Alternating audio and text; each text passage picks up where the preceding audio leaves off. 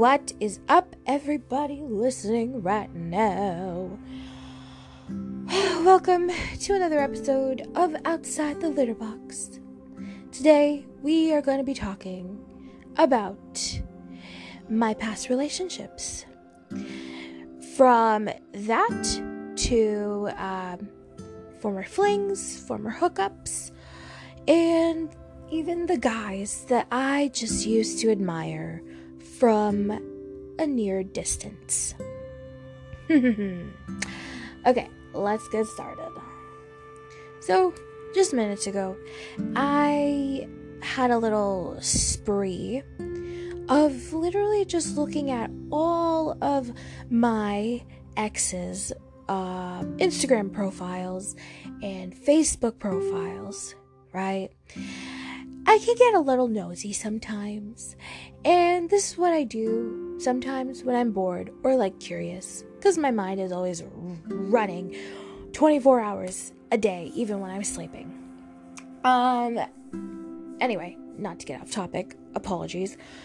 Um, so yeah, I went on these dudes' uh, profiles just see what they've been up to because I barely talk to them these days, right? And I found out that like one of them is engaged. Yay!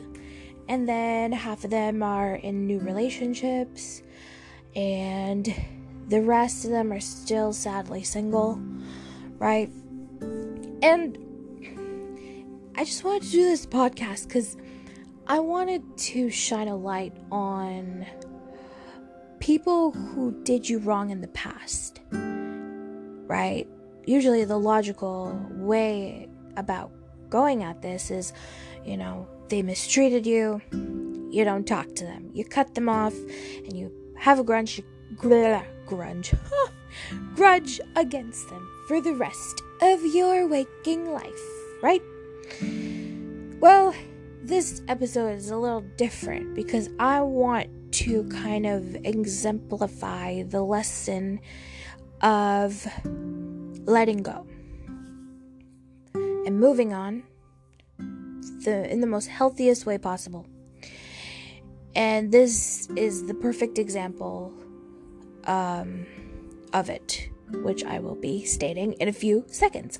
Okay, uh, so yeah, I went on their profiles, find out some of their relationship status, and this feeling came over me, and I was like, I was like, whoa, this isn't a bad feeling. This is a really, really good feeling. Like, I didn't feel any. I, I didn't feel any hatred towards them. I didn't feel any maliciousness or any type of negativity. I actually felt so reminiscent and reflective and happy for them and just I don't know you you could have if you were right beside me when I was doing this, you would have seen me smile at, at my phone screen. Like, it's truly an interesting subject to go about because how could anybody be be happy for the person that did them wrong in the past, right? How how could we? But I honestly think time it's a matter of time because you know that saying time heals all wounds yeah i'm beginning to believe that that's actually pretty true. Because some of these guys that you know i've i've hooked up with i used to have crushes on i used to have relationships with i have not seen some of them in six years. I haven't seen some of them in two years right? Like the span of these boys that I associate myself with, yeah, it's uh, it's been a while. So because it's been a while, um, let's just say that I'm a big believer in time heals all wounds now.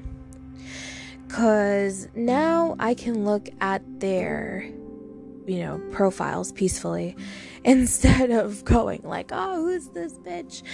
Yeah, no, I'm not doing that anymore. Yay! So, I don't know. So, I guess the lesson goes as follows right? In the moment, someone could do you wrong so badly, but in the long run, especially if it's something super, super minor, that act that was inflicted against you will fade. And all you'll have at the end of the day is the lesson that you've learned from this particular experience. All of these boys served me a unique life lesson from each of my experiences with them, right? Like, I've gotten ghosted so many times, uh, you know, before my relationship right now. I've gotten rejected. I've stressed over some of these boys that I've been with and they would just make my brain explode from me straining towards why they were doing the things they were doing.